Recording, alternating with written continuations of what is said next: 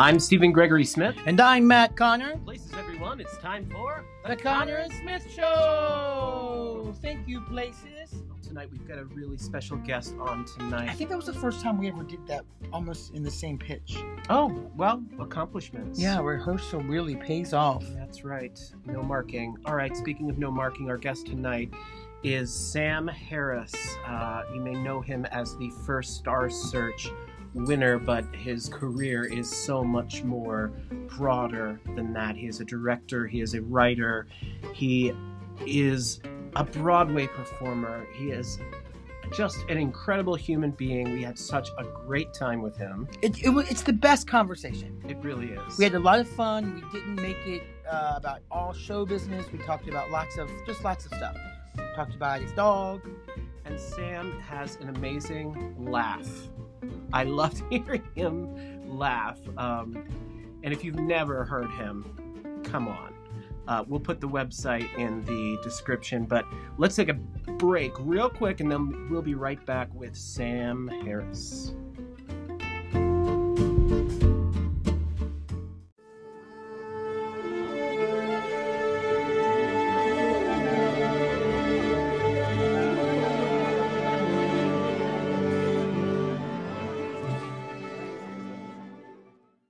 Crystal clear. Perfect. Hi, Sam. I'm Stephen. I'm here with my husband, Matt. Hi, Sam. I'm the raspy one in the room. Oh, the raspy. Yeah, So- I'll be the, the raspy voice in the room. You don't sound raspy to me, Matt. Oh, good, good, good. Sam, how are you? I'm really good. I'm tired all the time, but I'm good. Sam, uh, just so some history of of you know, everyone feels like they know you because you're famous.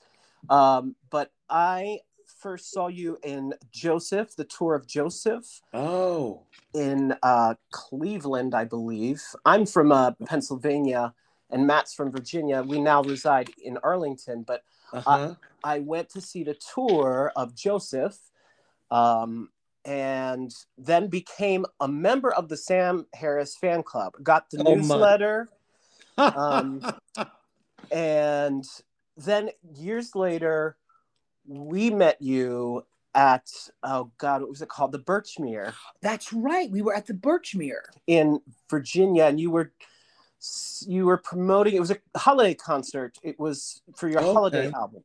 oh, okay. And so we know you. Yeah. Um, Yeah, and Sam was singing uh, Hava Nashira. Hava Nashira. We, we were so impressed by that moment. Yeah. Do you, a- why do you do you sing that yourselves? Now we do. No. Absolutely. You know, my friend Laura, one years and years, a hundred years ago, sat in, in my living room with me and a bunch of friends and taught us Hava Nashira, and then we did it in the round, and I found it so uh, uh, just emotional and spiritual and zenny and just so sweet, and so I I ended up putting it on a on a record. Absolutely. that album is uh one of my favorite holiday albums. Love it. I love all your albums. Oh, Big thank fan. you. Thank you. Um, and then I saw you also. I forgot, I forgot to mention this one. The Life. Uh, kind of a big Uh, deal. One of my favorites. Uh, now, now, Stephen, are you going to tell uh, Sam that he was your voice teacher, and you basically tried to sing like him, and you became a, a great singer? I taught Oh. myself how to sing by singing along to your recordings. Really? Yeah. Do, do you have any? Do you have what? Do you have anything to pass on to me? Like what did learn? Well, he didn't win Star Search, so Yeah. Did not. Um, no, I just your whatever it is about your voice, it fit perfectly in my pocket of, of wow. of like where I feel comfortable singing. I always got put in like the alto section. Yes. Um, yes. I was always the person in shows where music directors would say, "Oh, I need another out." Oh, yes, Stephen, you can take You know what? that. But you know what? It's also, and thank you for telling me that because I, you know, I certainly learned from other people about placement and how to protect your voice at the same time of having that kind of power. And it is a technique for sure. I mean, it's it's uh, tricky because I, you have to. It's what I call about either out of the mouth or out of the mask. Right. you have to have the mask to survive, but then you choose those places for out of the mouth. And for those of you who are listening who don't know what the hell I'm talking about, it's the difference between, uh, I can't explain it. It's probably boring. Um, anyway, And don't explain it. We don't want I- to give away secrets. yeah, I won't, Stephen. Uh, but Rolling Stone magazine listed you as one of the top 100 singers of all time. They did. I mean, I don't know who was responsible at the time, but they seemed they must have made a mistake. No. What was your vocal journey? Were you did, were you singing as a kid? Oh God, yes. Yeah. I knew my greatest blessing in my life is that I knew what I loved when I was like three years old. I love to sing. I love to write. I love to tell stories.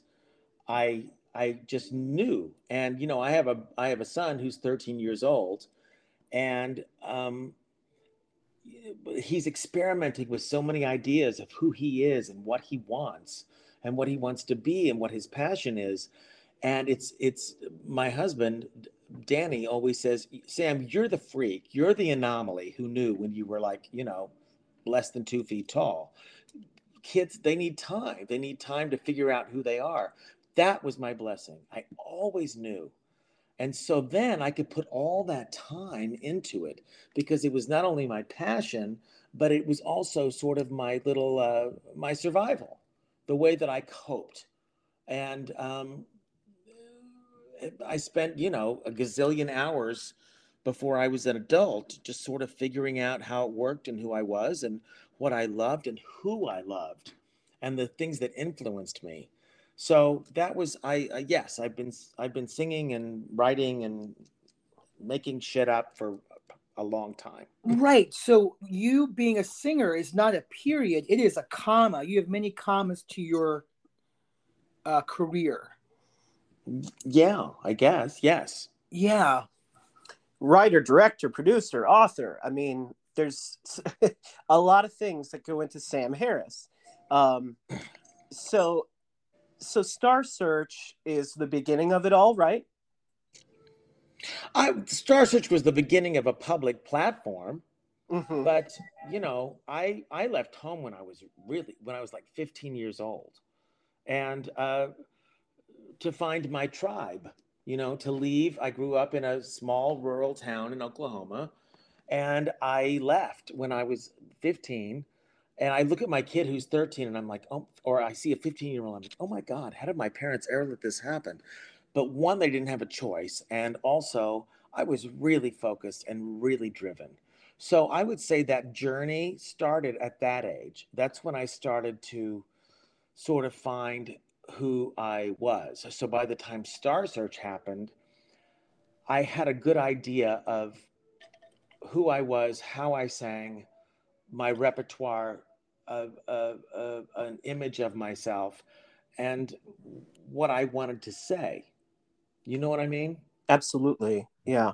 So leaving home at 15 is first of all um just incredible. So was that out of like sexuality driven? Was that artistic driven? Was that everything driven?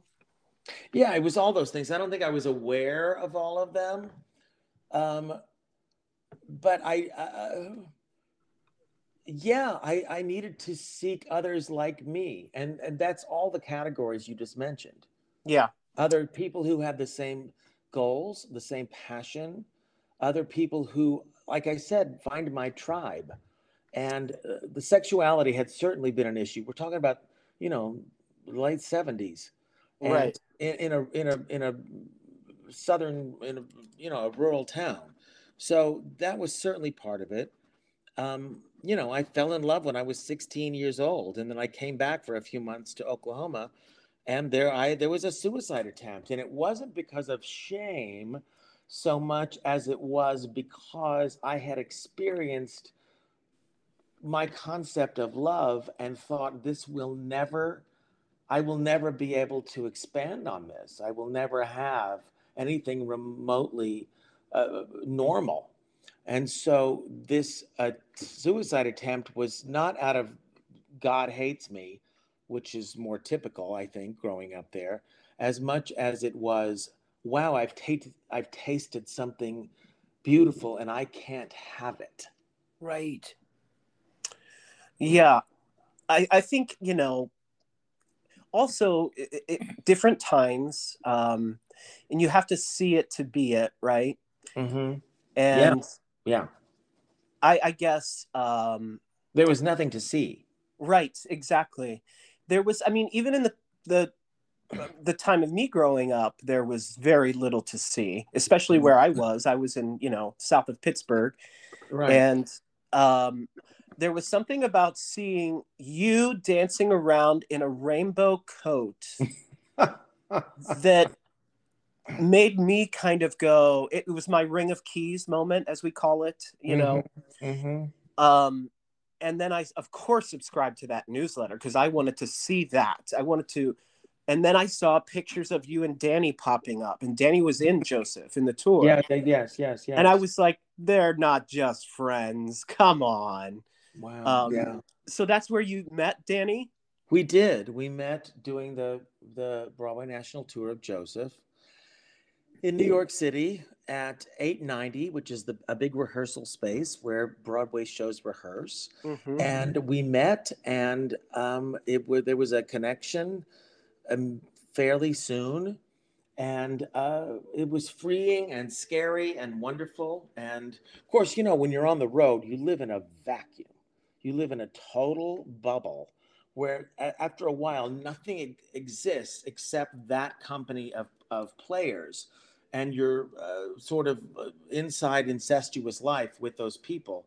So it was definitely uh, what's the word? A recipe for either love or disaster. And th- thankfully it was love because that was 26 years ago.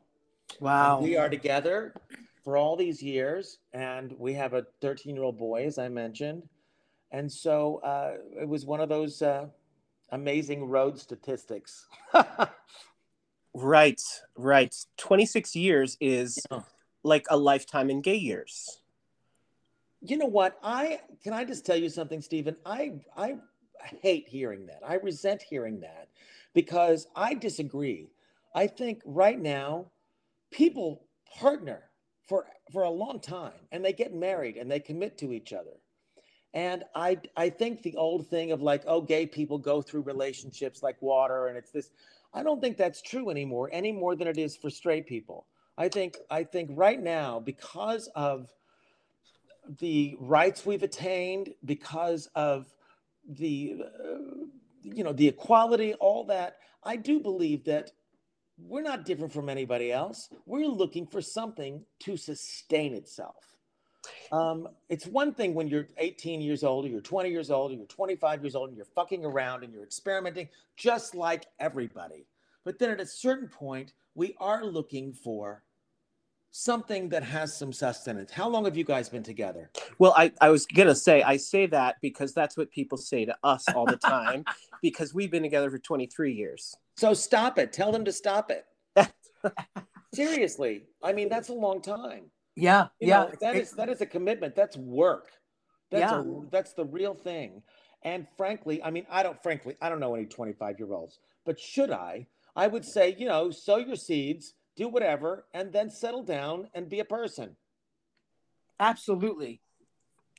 Um, I think that we should we should uh, start a campaign, Stephen. Okay. We're gonna change it around. Okay. Um, We've been together longer than most people have known us apart. hmm So I, we, I, yeah, I, I, I agree. I should turn the tables the next time someone says that. Um, so much apologies. no Um, apologies. I'm just saying we have outgrown. It's a misnomer. We have outgrown that uh, stereotype. Yeah. Yeah, you, it's, it's it's funny. I'm 51 years old, and I think growing up, I never. I've had so many years of not having what I have now, and it, Mhm. it, it it takes a while. You know, I think even the last four years has kind of put me into a different mindset as well. Of like, Yes. where, where are we now? Because Yep. we celebrated so hard when Yep. the Wh- White House had rainbow colored lights on it. Right. And then all of a sudden we get put into like this foggy four years of like what is Absolutely. happening You know, I had a conversation this morning with a very dear friend, and I said, don't be too sure that uh, federal marriage equality is going to is going to uh, exist, because I do think Roe v. Wade is threatening to be overturned. I do think federal uh, marriage equality is threatening to be over, overturned. And she was like, that could never happen. That could have never happen. And I said, hello, you know, like Germany, 1929. It starts. yeah It starts. And so Because- we have to be very smart and very careful because I, we've if we've learned nothing in those last four years or five years, even before, it's that we can count on progress. Does not mean uh, solidity. right You know. it's it's an it that's a it's why things like pride are so important pride month are so important Yeah. um it's not so much a party as it is uh hey remember this is still important and still a struggle and still not equal That is right. That is And- very, very true. And, and I- I think there is, there is a generation of people who are like, uh, you know what? Of course I'm equal. Of course I deserve this. Of course this is what should be. And so there's not a great need for them to look back and how we, they got there because they were born into uh, a society that where they can get married and they can have children and they can do all these things. Well, it, it didn't come easily. And you know, the old saying is once we mm-hmm. forget the history, then it, it can repeat itself. So it's really important. And there and there's another point to this, which is, you know, if you're in another minority, let's say you're in a race, if you're black or you're Jewish or whatever, you have your parents and your forefathers and mothers to tell you where you came from, to tell you what you've overcome, to tell you how they marched on your behalf. And, and, and what and gay people don't have gay parents who are their children. So it is incumbent we don't pass around the news. We don't say here's where you came from to our children. Our parents didn't do that. They didn't know. So it's incumbent upon us as gay people today to tell this story and pass it on because our parents aren't they can't. It's Right. us. It's us right we cannot forget. We cannot forget. does it get tricky sometimes when like you're a, a mega star and like uh, chick-fil-a calls and says we want you to sing our you know commercial on television and and there might be other reasons why someone would say uh, I, I can't really and endorse that um, does it get tricky sometimes of uh, you know someone asks you to sing at a wedding that maybe is a wedding that doesn't condone gay marriage but they want of course want Well, You you know, there? first of all, I'm not a megastar. Secondly, I you are in my living room well, thank you. And perhaps the reason I'm not a megastar is because I have always uh, cherished a, a personal life, a family life, and a life led by a moral compass.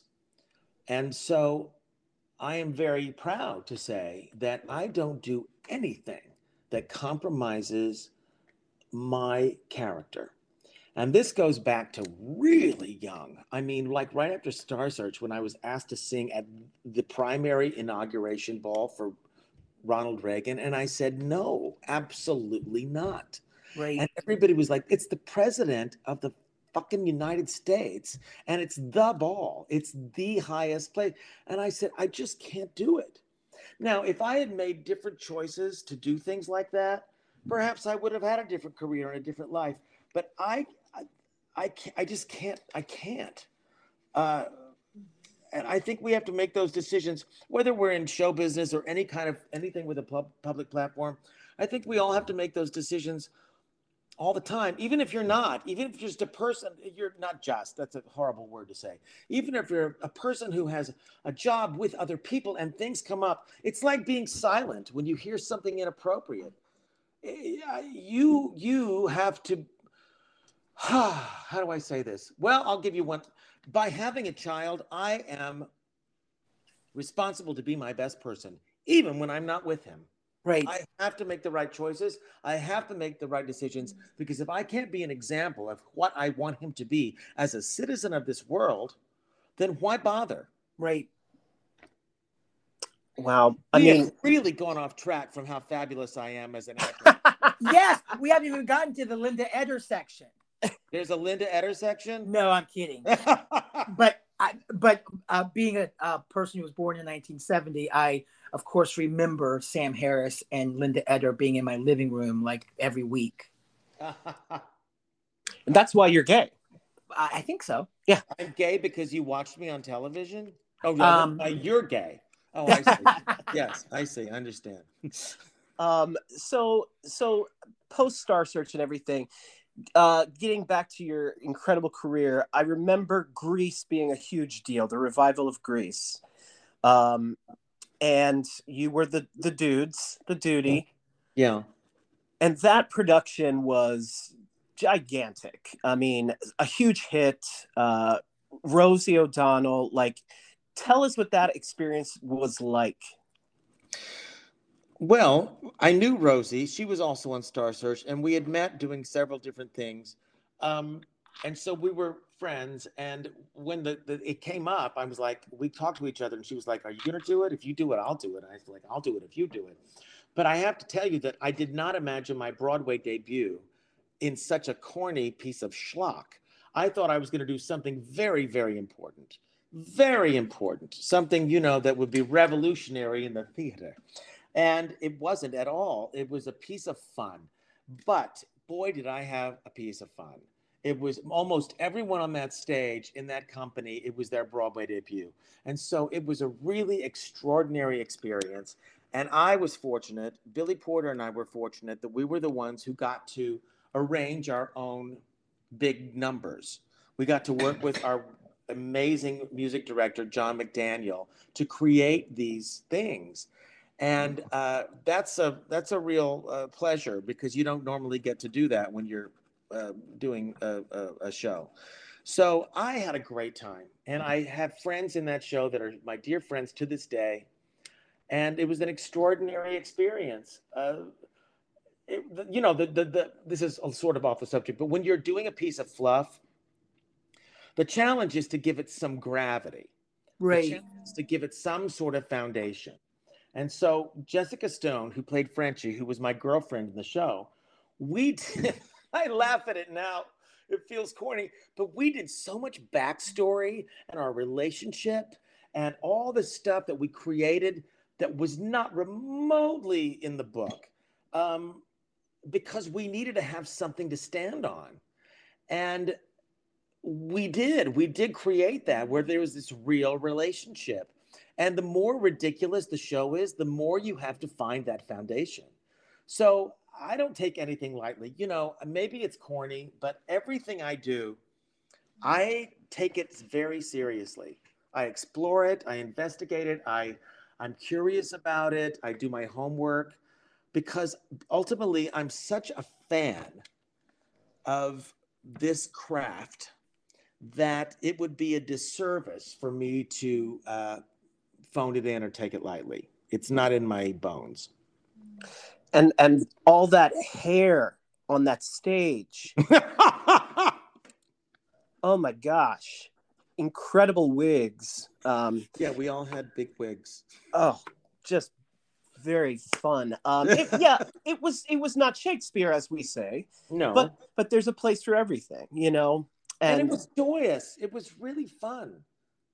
yeah, and I think it that's exactly what we needed at that time. Um, I, I think. Um, Somebody sent me a link to a, a, a montage of Grease and all these different songs and all these different things.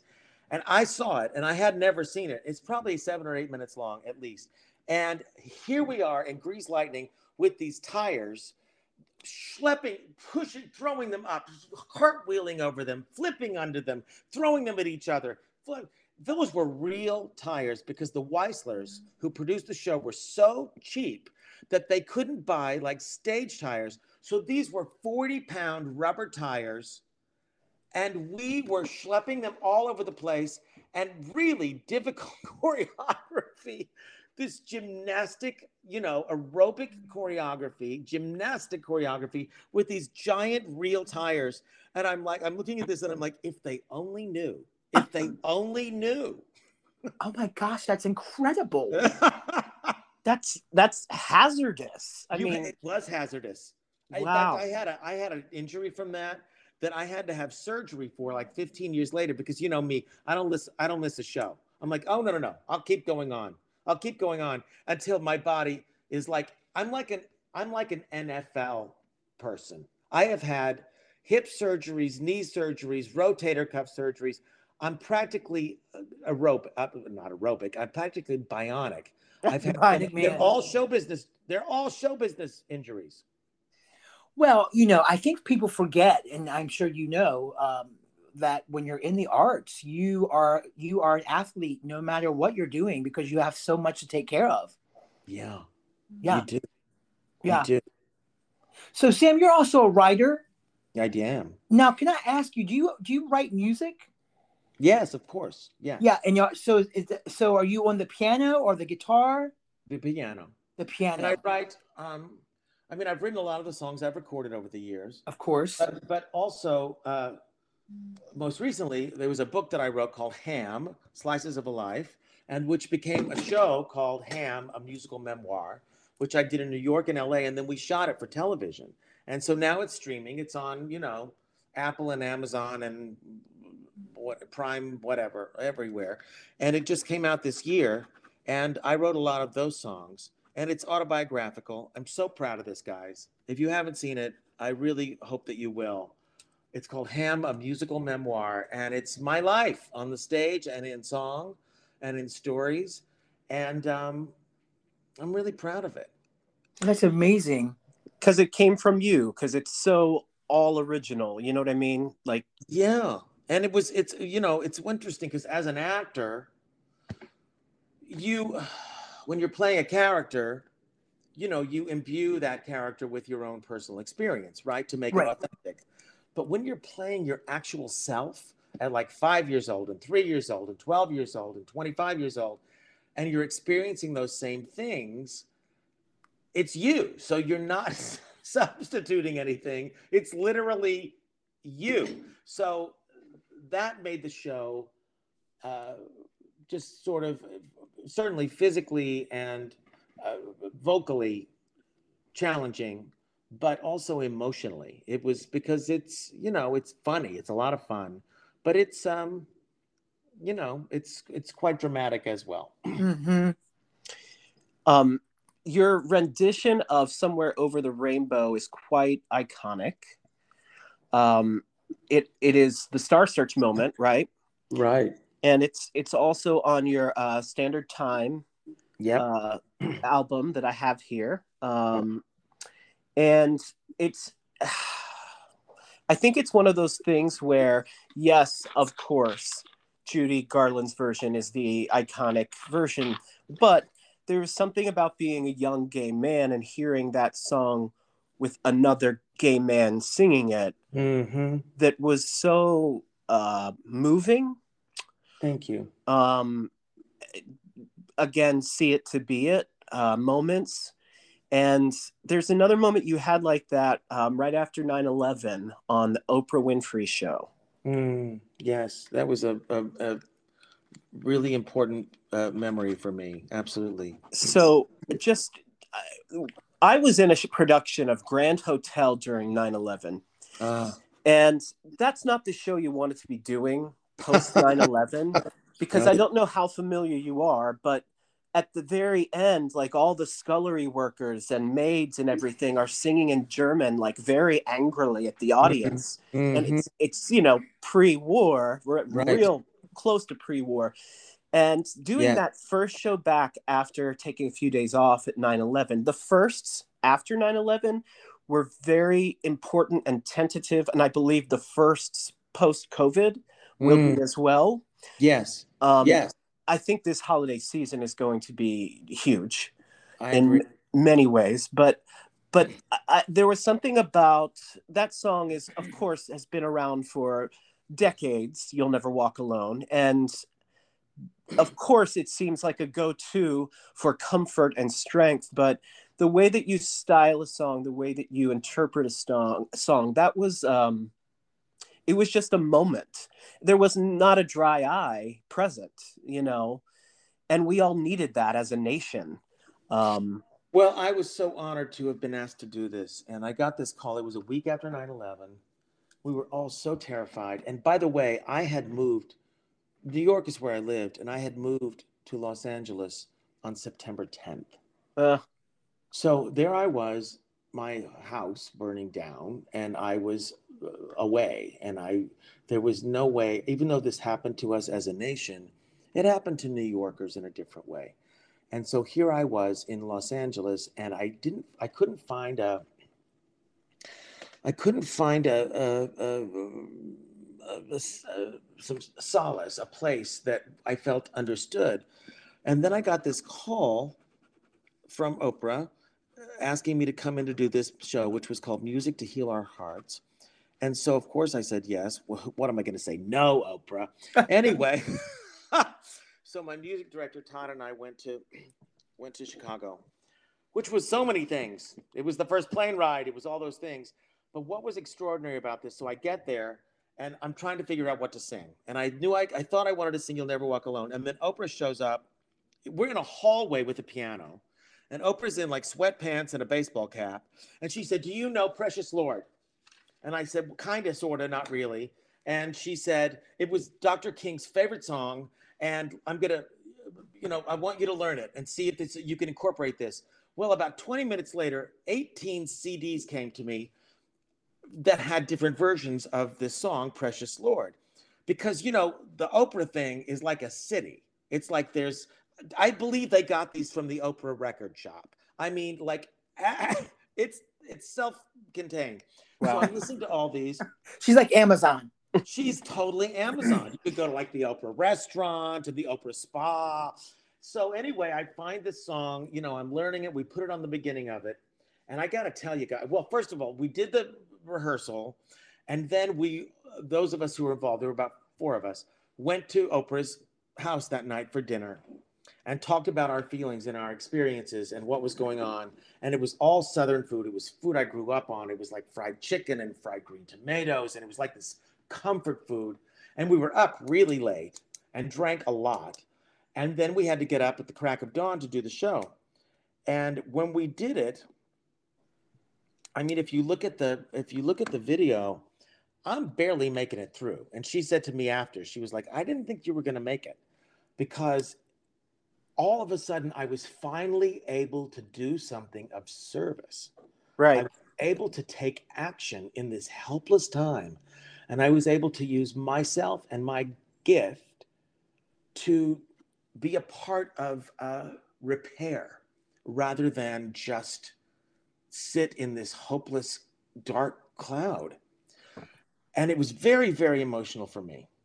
Um, so, yeah, thank you for mentioning that performance and that thing. And then, as a fun aside, I flew back. I flew back on Oprah's private jet because she was going to Santa Barbara, and she was like, "I'll drop you off." Like, uh, you know, I, I'm I'm expecting like a parachute. Right. You Um, can drop. And we had leftovers from the night before. She brought Tupperware, and we had leftovers from the night before. Um, but she did something wonderful. She said, "I never, ever, ever, ever do this." She said, "I got the tape from the show this morning because, of course, we hadn't seen it, and we sat and watched the whole show together." Um, it was lovely, but boy, oh boy, you know, I think you're right. I think after the end of COVID, there's going to be a lot of emotions and a lot of value to what we're doing. Uh, things are going to mean different things. You know, things that we've taken for granted of meaning one thing are all of a sudden going to have a different meaning. It'll be interesting. It's interesting, you know, we're very grateful we have each other and Mhm. our two lovely, we don't have kids, we have two lovely pugs. Oh Um, my God! I just got a pug last a year ago, April, for my son. He wanted a pug. His name is Kevin. Oh, Are you kidding? His name is Kevin. We, Oh have, my we have two pugs. One is Lord Byron, and one is Edgar Allan Pug. No. See, we're writers too, so How noble! How noble! Yeah, Aren't we are. the we are- I gotta tell you though, can I say this? I hope your pugs can't hear. They are just not bright. They are not bright. I have had dogs my entire life. If you actually, Cooper, my son, Cooper said, Alexa, Are pugs intelligent? And Alexa actually says, Pugs are not known to be uh, intelligent. They require 80 repeated times to learn a new behavior and then will only perform it 20% of the time. Sam, you just described me. Yeah! I think I might be a bug. Well, owners turn into their dogs. Is that I, what it is? right, I think so. Well, I mean, I think that more. This is our. These are our. God, we had one pug before these two, and, And we said we would never have another dog. And then we got two more pugs, Oh, of course you did.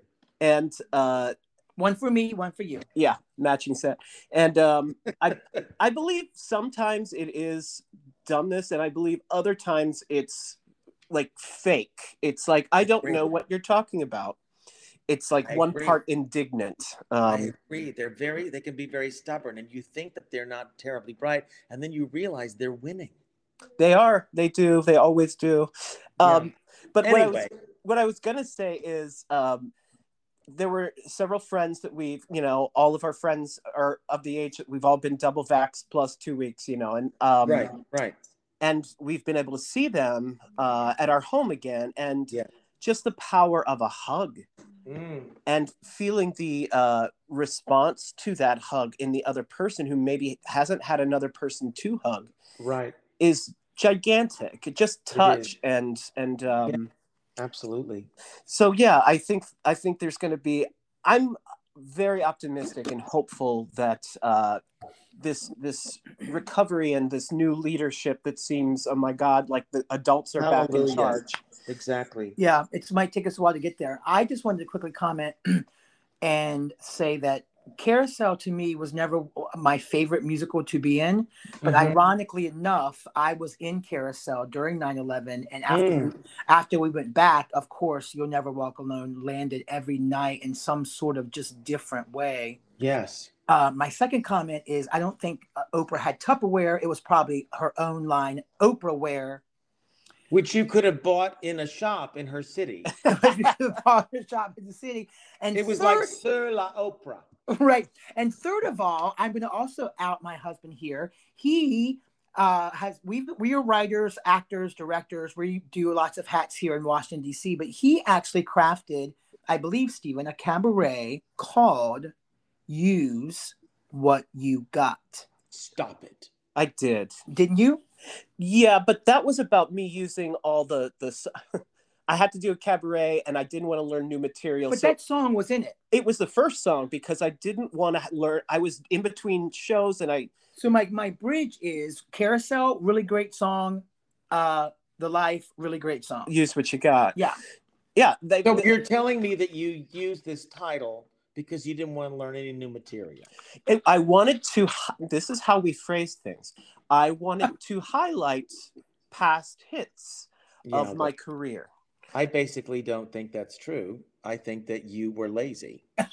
I think that he, he was he was checking how much he was getting paid yes, and balancing it out. I think I see. sometimes the dollars don't match the donuts, if you know what I mean. You know, you know what though? It's funny because you know with COVID, none of us have been doing anything, and also I was sort of out of circulation in a concert world because prior to COVID, even I was working on Ham, that show, and playing that show in New York, Los Angeles, and then runs here, and then re- mounting it, and then shooting it, and all that, and that was my focus. So I haven't really been on the concert circuit for like five years, including COVID. And so I'm just now putting a thing together called that we're calling the return, which is the return of all of us to some sort of public existence, and also my return. And so there are certain songs that I I feel obligated to do or that people expect me to do, but I'm doing all this new material and it's really exciting. I've had my musical director for uh, like 27 years, I think, Todd Schroeder, who's a brilliant, brilliant man. He's like my my soulmate. And for us to get together and just sing and play and discover is so thrilling. And I, I don't know about you guys, because you're also singers and actors, but I know from a lot of my friends who haven't been working this last year and a half, uh, I was afraid to sing. I didn't know if I could sing again. The the muscle is rusty. I've not been keeping it up. I have no desire. I feel isolated. And it was like, do I, am I going to do this? Am I, am I, do I want to do this? Can I do this? And for the first time in my life, the first time in my life, I have sat down at the piano every day and actually done scales and warmed up and like sung because I literally couldn't sing, guys. Like nothing was happening. It was awful. Like, Yeah. can I do this?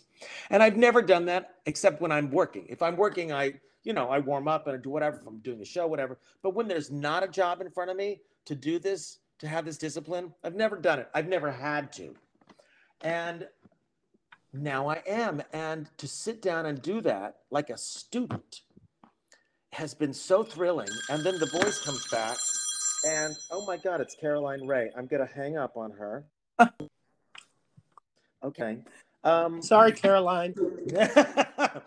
anyway, um, it's been it's you know uh, so I'm putting together this new show, and I'm I'm I feel like I'm. One time I was in a ballet class, a beginning ballet class, and Mikhail Baryshnikov showed up, and is taking a a, ba- a basic ballet class. I'm like, why the fuck is Mikhail Baryshnikov? And it's like because the basics, the basics, and I'm doing the basics. I'm sitting at the piano and doing these scales and warming up, and it feels really exciting. Yeah. And and I'm singing now really well. You know, after a few weeks of this, um, I don't know why I brought this up, except that I'm doing a new show, and I'm excited about it. And I was not excited. I was scared, and now I'm excited. Oh, that's beautiful. Um, and and this will be like folks can find you on your website. This will be like a update on your website and stuff when it happens, right?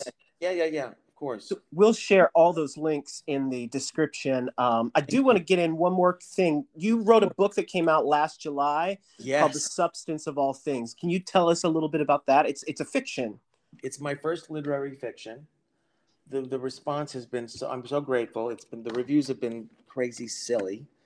Um, and it's a fiction set in two times, 1968 in rural Oklahoma. Gee, where did that come from? Right. And then also this same character, Theo, as an adult who is a therapist and has to sort of re-look at his childhood uh, that he's ignored uh, through his work with this very damaged woman.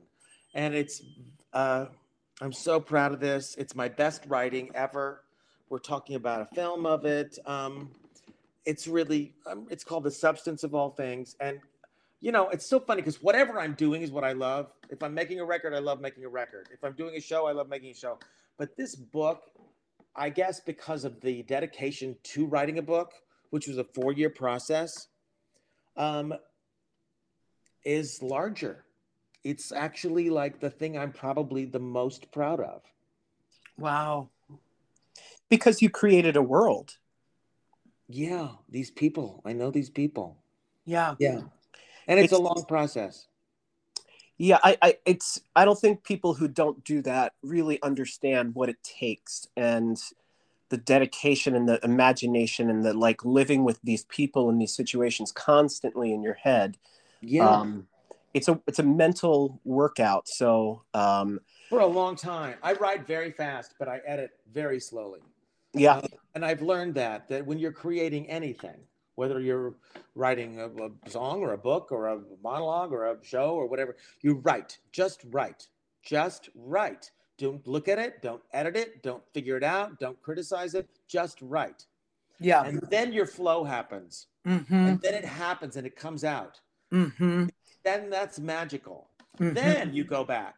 But I know many people who have said, "Oh, I should write a book about something," and they never get past the first chapter because they're judging it. Right. You have to write, write, and then go back, and Yeah. then it will then it will will show itself. Yeah. you can't. It can't. It doesn't work it incrementally. it's a Perfect. whittling process. Yeah, totally. It's it's like uh, I always say I've got to write the crappy version first. And Yeah. then and then I get that out and I'm like, okay, what do I hate? What well, and also when you're writing in flow, when you're writing in that kind of uh, possession, um, then when you come, sometimes when I, you go back, when I go back, I don't remember writing it. It happened. It Yep. just happened, and then I can look at it from a different eye. Right. But, but being in that thing can be quite magical or really horrible. It's like it ain't happening right now. But Mhm. when it happens, oh my God, when it happens, I lose no, I lose all sense of time. I lose, I don't eat for whatever. I'm like, oh, I haven't eaten for 12 hours.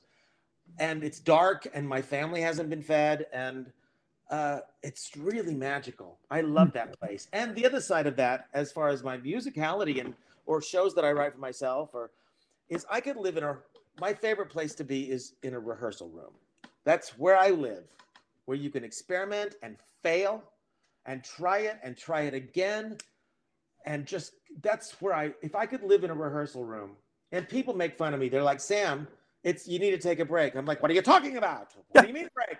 I'll have a cliff bar, keep going. And because, um, God, that's like, that's the best. That's experimenting and failing. That's the thrill. That's the Yeah. thrill. Yeah.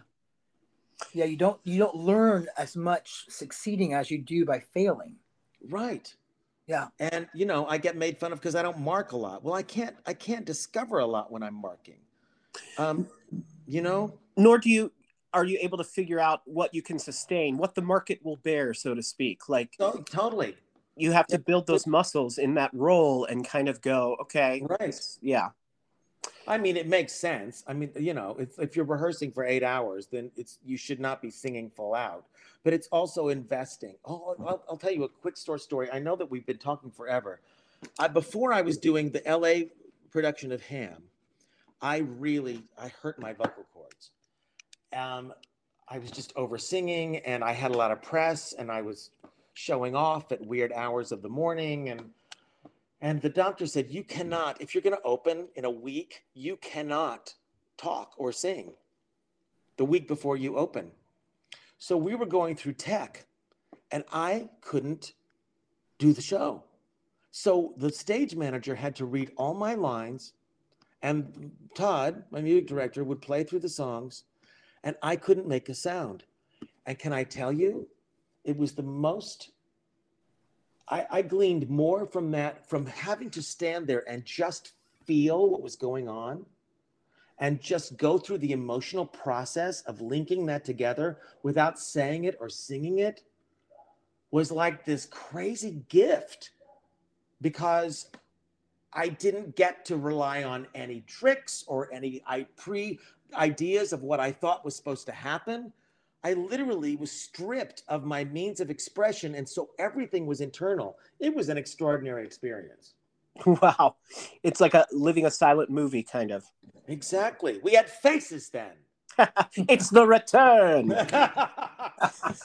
um, Sam, so we don't we are looking at the time. We don't want to take too much. I Yeah, wish yeah. we could have gotten to everything, but I we always finish the podcast with three questions. So here they are. Matthew, take the first two. The first one is during the uh, pandemic, a lot of people, of course, took on lots of brand new learning. I'm learning French. I'm learning to bake. Did you do any, like, I'm going to go back and learn how to play the violin? Um, I did what I'm. I'm not. I'm not special. I cook so much. I uh, I grind my own meat. I make my own pasta. I bake my own bread. I did all that stuff. And because there was that whole run on flour, I have hundreds of pounds of flour stored in my garage that are probably weevil eaten at this point. Oh, wow. Um, yeah, if you want to come over, I I can make you a hell of a meal. Um, second question is um, during the pandemic, we had to find other things to binge and do, and a lot of people, you know, were watching tons and tons of things they never would have watched before. Did you watch, you know, The Crown? Oh, of course. Did, is that the question? Did I watch The Crown? I No. watched The Crown. I loved The Crown. I this is the so- official Crown podcast. So um, all of this whole thing for the last forty-five minutes has been leading to did This you question. The Crown? Olivia Colman. Olivia Colman. There's nothing else. It's only Olivia Colman. Of course, I watched The Crown. Um, I, I, you know, we binged a lot of things, and none of them I can remember, except I, I do. I didn't watch Schitt's Creek when it first started, and so I watched all six seasons in like, you know, three days, which was deep. I So love good though. Yes, so so great. But And- yes, I, we binge watched lots of things, and I gained so much weight. Oy, I'm so typical. I gained so much weight, and now I've lost 15. I have 15 to go, and I'm working out like an animal. But no, it has not been pretty here. Well, I mean, I think uh, m- many people have gained weight. I know we both have, and we're we're back at the gym now that we can be trying to, you know, get it back to normal, get it under control for the swimsuit. Um, And now I'm keeping my mask on, hoping none of my friends recognize me. I know, right? Even after we don't have to wear masks, I think I'm going to keep wearing it just so nobody knows who I am. um, well, I am. Um, I'm very excited that at some time we will go back to. You'll maybe go back on tour. And maybe we, we can see you in Virginia. Uh, the Birchmere we saw you at was in Alexandria, Virginia. Yes, Um, I need you- to come to DC. I need to come around there for sure. Yeah, but Stephen, you have the last question. yeah. Um, so Matt is also another comma, a record producer. Yeah, I'm like Sun Records. Yeah, not really, but um, he is he's producing uh, a dear friend of ours, a performer from New York and DC. Her name is Susan, Derry. and she is uh, doing a holiday album. It's called "I Wish It So," and you mean the the Noel Coward song, or is it? Yes, No, it's Brecht. It's it's Kurt Weill, isn't it? Who would who wrote that? Anyway. yes. I, I, I, I, I'd have to look at her notes, but yes, I'll get back to you. check harryfox.com. No, I've got it right here. um, so uh, this album's coming out in the in the this is clearly holiday season, but Yeah. it's oh, got a- sorry. It says Marc. Blitzstein. oh, Marc Blitzstein, of course. That's it. Okay. Um, and it's been, got us talking about the power of wishes and what a Mm. wish really is. Mhm. And so I made this wish box, and each guest has has given us a wish, and this will all be kind of taken out of the unboxed, as you say, Mhm. at uh, an artist studio by the name of Sushmita Mazumdar, who's going to Say that to take- again. Sushmita Mazumdar. Sushmita Mazumdar. Yeah. I need to meet her. Go on. She's She's fabulous. Yeah, she is. She's been a guest on the show, but she's going to do some kind of paper art with the wishes. Hmm. So, and and also it'll be like a time capsule of where culturally we were in the zeitgeist at, during the past year. Um, so we've been asking everybody if you had one wish, be it for yourself, your family, the country, the world, the first thing that comes to your mind, what would it be? I wish that we not forget the silver lining blessings of the pandemic Yep. because there were many, right? Reunions with people, Yep. understanding our what we needed and loved and how we helped each other. Mhm. Uh, I wish we not lose that because I feel like we're a society that moves on so quickly. It's like, okay, that happened. Yeah. There were some big lessons there, and I hope that we remember some of them.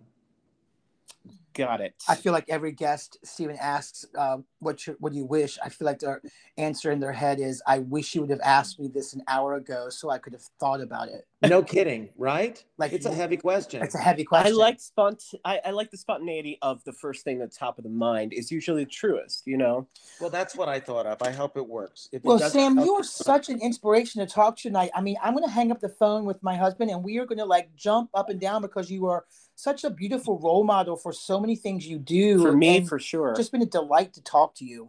Thank you. I've enjoyed myself. You guys are great. This is really. I love. I love when an interview goes all over the place, and it's not. Uh, you know, it's there are so many painful? times. I mean, I'll say this. No, no, no. Well, not only that, but I'll say this. You, I can say this to you guys, even if we're still on on the podcast. There are, you know, interviewers who ask you a question and didn't really listen to anything because then they say, "Okay, ne- number two. Well, with you guys, wherever the conversation goes, it goes. And that's what makes it personal and enjoyable. And so I am grateful to you for a wonderful almost hour. Yeah, and I, I'm so excited to, to hear what's going to happen to all that flour. Me too. Right. All All right. Thank you, Be Sam. well, gentlemen. Good night. Good night. Bye. Bye bye.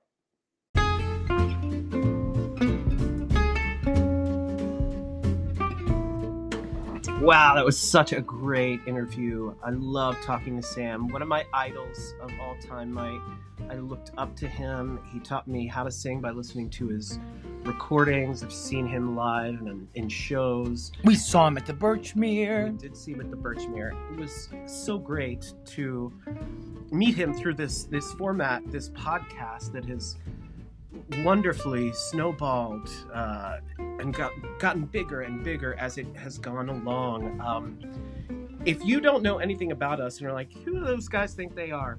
Uh, please check out our website www.conner with an er smithmusicals.com. You can also find us on Facebook with uh, Conner and Smith.